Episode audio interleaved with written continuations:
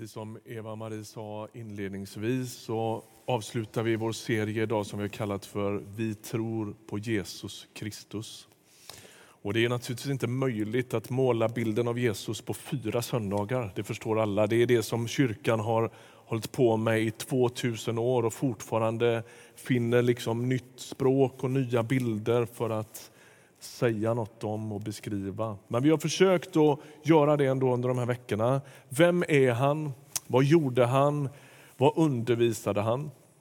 Och när människan får syn på det, när människan får liksom sina ögon öppnade och förstår vem Jesus är, så är det tänkt att leda till två primära gensvar. Det ena är efterföljelse. Vi börjar koda våra liv efter honom. Och Det andra är tillbedjan. Att vi förstår vem han är och blir förundrade, häpna, eh, liksom indragna i det vackra som har med Jesus att göra. Vi, kyrkan uppfattar Jesus som sanningen själv, som den som försonar hela världen med sig själv som bryter in med sitt nya rike. Det är han som ställer de gamla ordningarna på ända. När Jesus kommer så omdefinierar han vem som kan tillhöra Guds rike.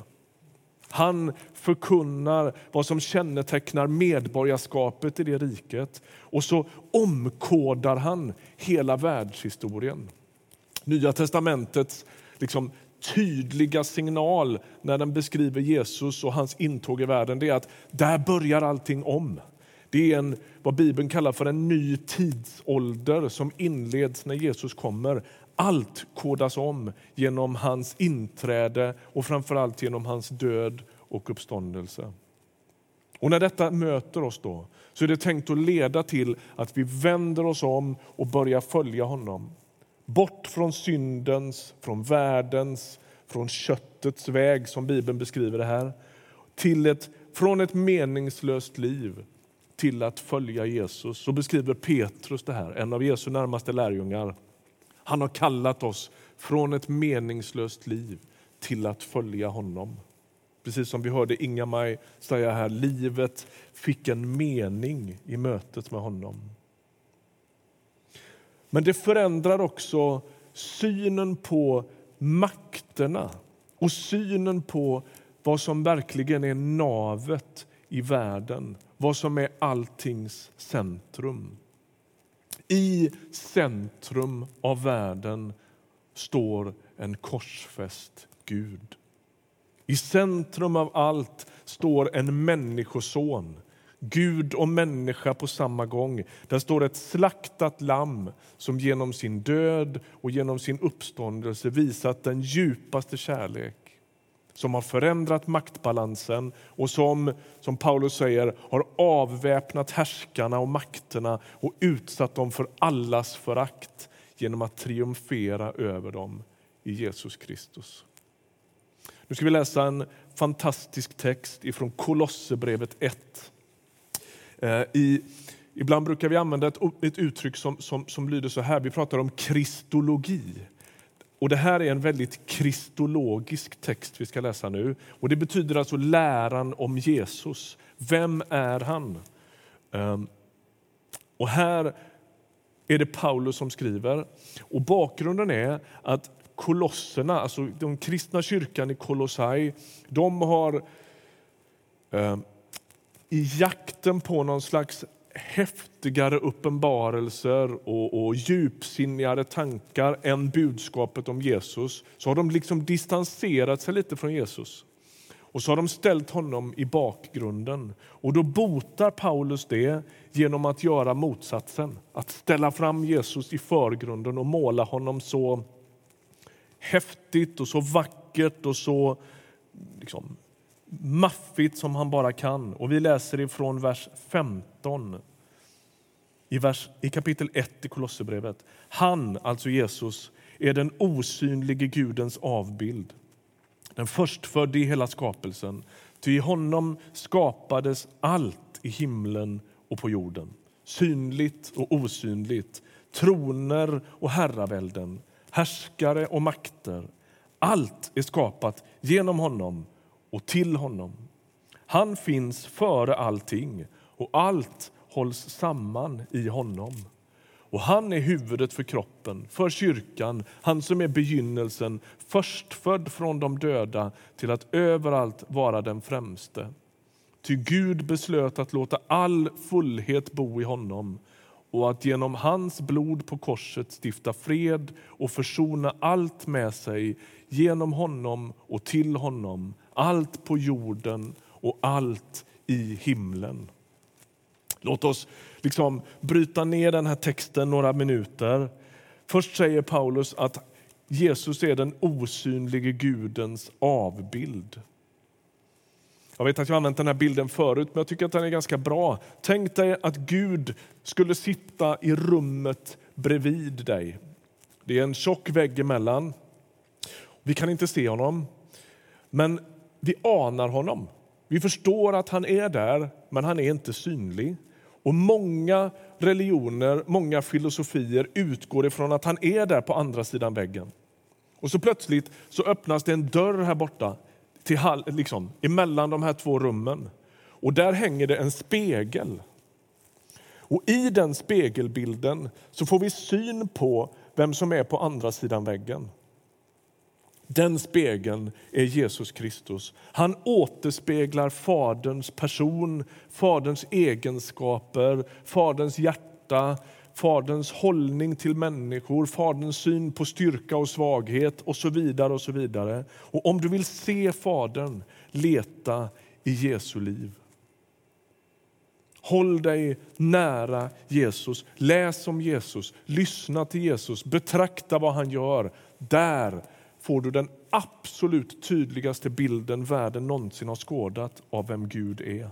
Så här säger Paulus själv lite senare i Kolosserbrevet kapitel 2, vers 9.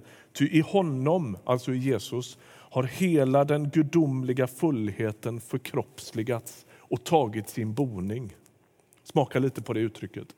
När Jesus kommer till världen och föds som en liten bebis och växer upp som en man på ett sätt bland andra så påstår Nya testamentet att i honom har hela den gudomliga fullheten tagit sin boning.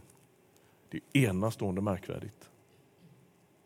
Det andra Paulus säger i den här texten i kapitel 1 är att Jesus är den förstfödde i hela skapelsen.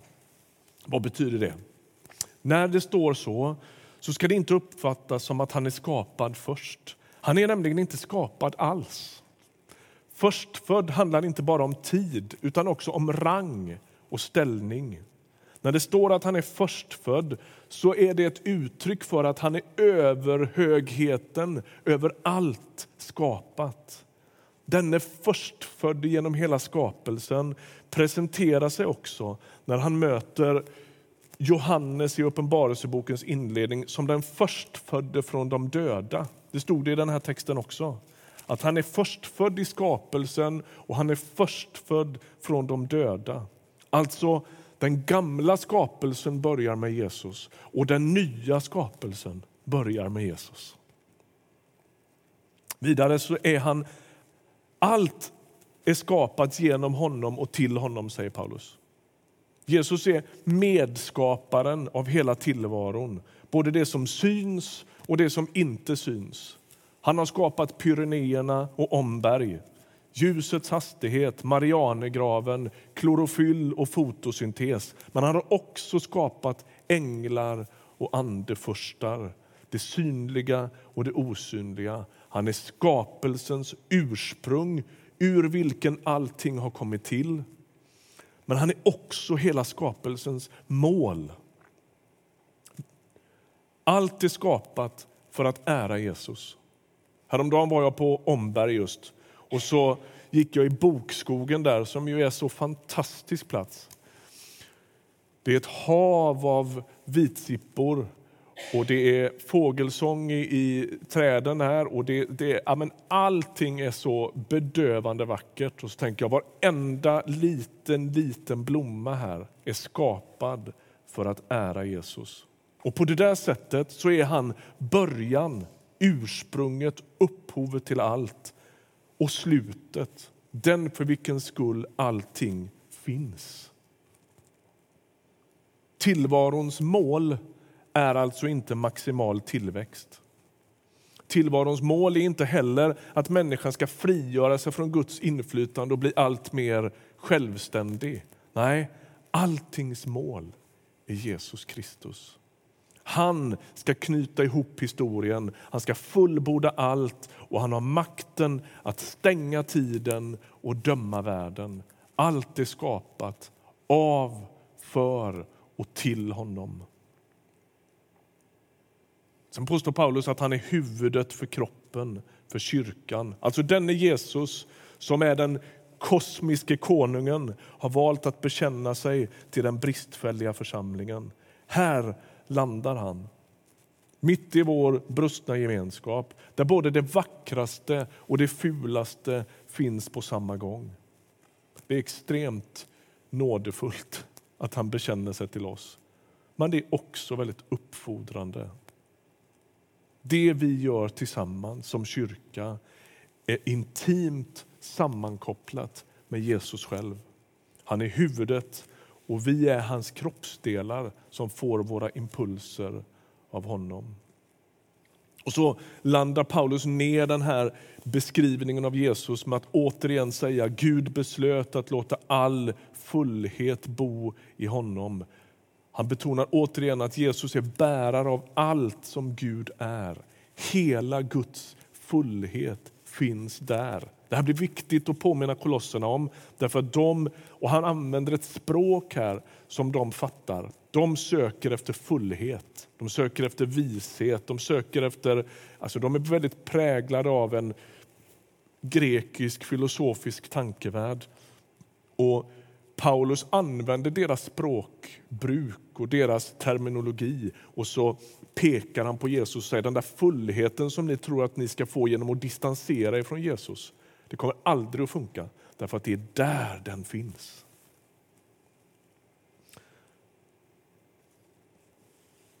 Låt oss bara pausa lite grann nu då. Att urkyrkan, sprungen ur judisk tro på den ende guden, Javé, tillskriver Jesus sådana här egenskaper är helt häpnadsväckande.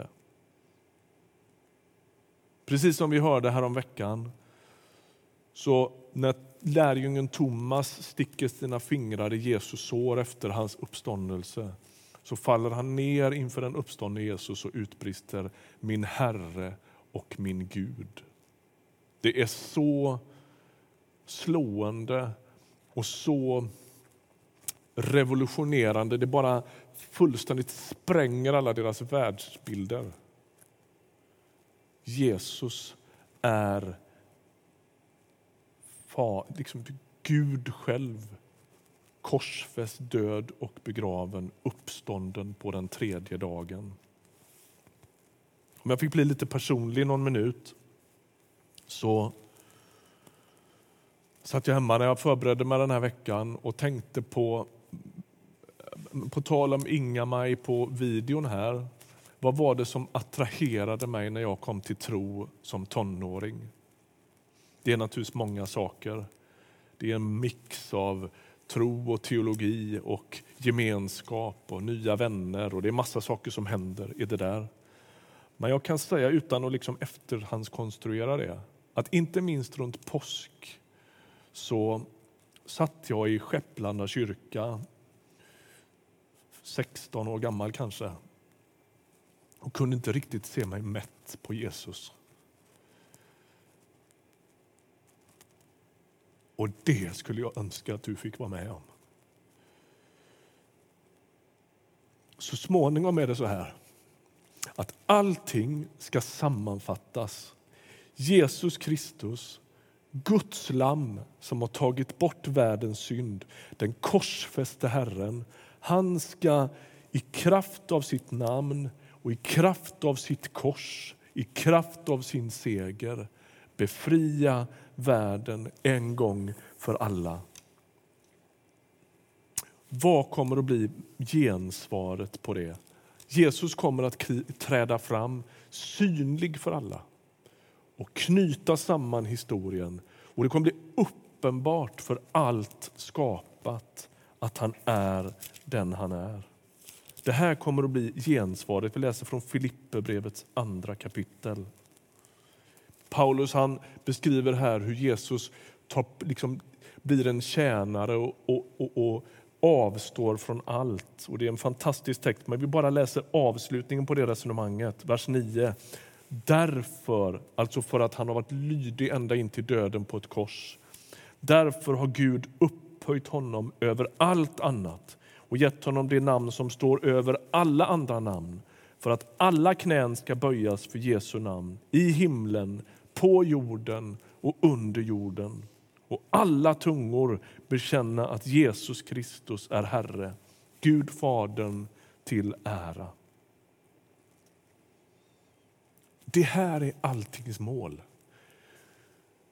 Jesus ska träda fram och världen ska böja sina knän. Och när vi tillber Jesus i vår, liksom, våra, våra böner, i våra gudstjänster, när vi sjunger, så är det inte en stämningshöjare i gudstjänsten. Utan det är att erkänna och bekänna hur det är.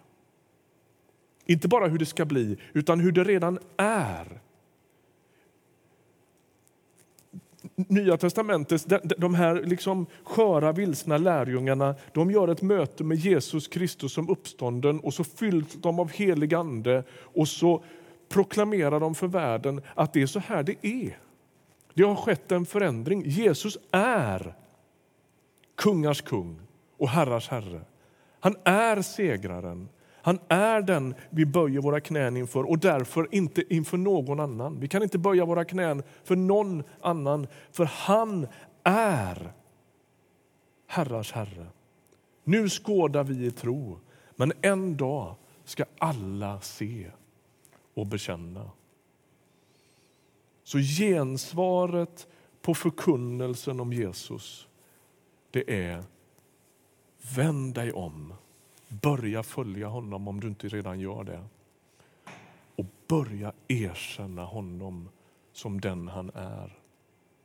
Bekänn i dina böner Jesus Kristus, du är kungars kung och herrars herre. Amen. Ska vi be tillsammans? Mm. Jesus, vi